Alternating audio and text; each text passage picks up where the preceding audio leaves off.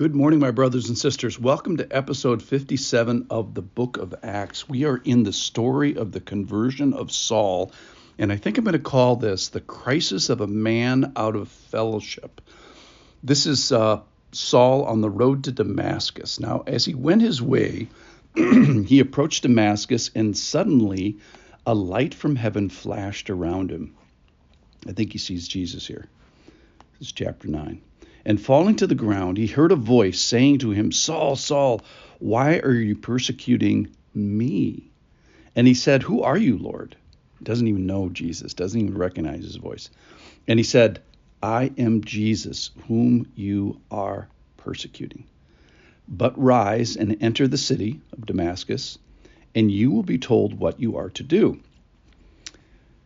The men who were traveling with him, that's his arresting, murdering posse, stood with them, stood speechless, hearing the voice, but seeing no one. That's where I get that I think he saw Jesus there. Verse eight, Saul rose from the ground, and although his eyes were opened, he saw nothing. He was blind. So they led him by the hand and brought him into Damascus. And for three days he was without sight and neither ate nor drank. Now there was a disciple at Damascus named Ananias. The Lord said to him in a vision, "Ananias," he said, "Here I am, Lord." And the Lord said to him, "Rise and go to the street called Straight." I love the detail. We know the name of the street in Damascus in thirty-four A D. "And at the house of Judas, look for a man of Tarsus named Saul. For he, for behold, ta-da, he is praying, and he has seen a vision, a man named Ananias come in and lay his hands on him so that he may regain his sight." But Ananias answered, "Lord, I have heard from many about this man, how much evil he has done to your saints at Jerusalem. And here he has authority from the chief priests to bind all who call on your name."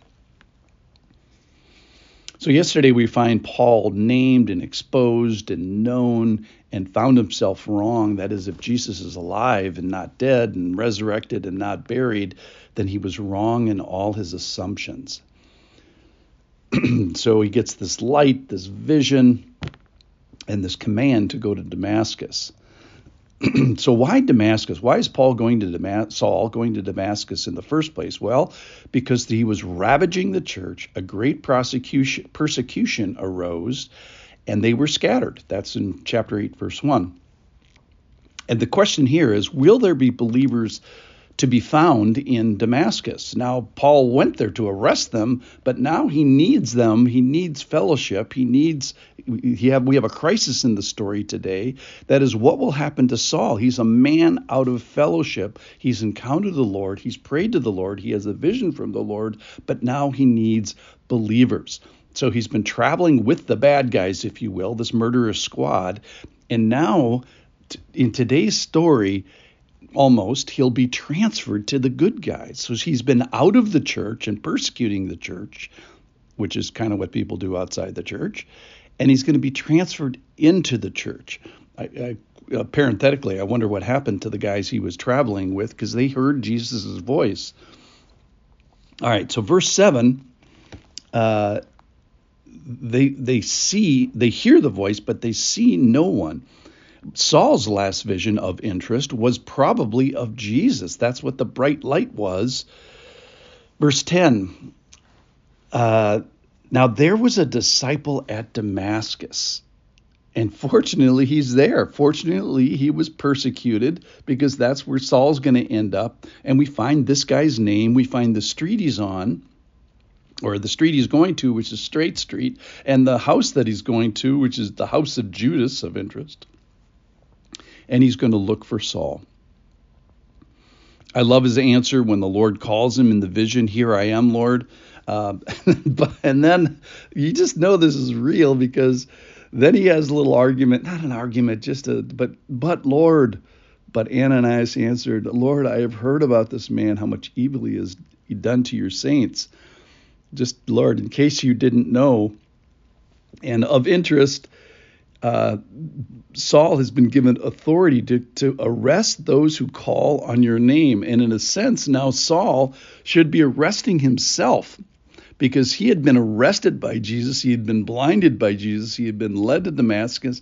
And now he was numbered with all those who call on your name. But what was the number? How many Christians did Saul know for these three days? The answer is zero. So we have the crisis of a man out of fellowship. And, and I'm going to leave the story there today, because what a privilege it is to be handed off to the church. Here he is in crisis, in pain, in spiritual, you know, tumult, uh, in fasting, both of food and of water. So that means he's near death, because it's been three days. And what a privilege it is to be handed off to the church. It's just such a, a great picture. Here's my definition of fellowship for today. Is fellowship is those you sit knee to knee with at church. Not shoulder to shoulder, but knee to knee. So if you're just sitting knee to knee or shoulder to shoulder with people, that's not fellowship. Who are the people that you sit knee to knee with? I wonder too, second question, is if there was a squadron of guys who came to your door and I want to arrest those who call upon his name, are you in that group of people? You want to be in that group that were arrested.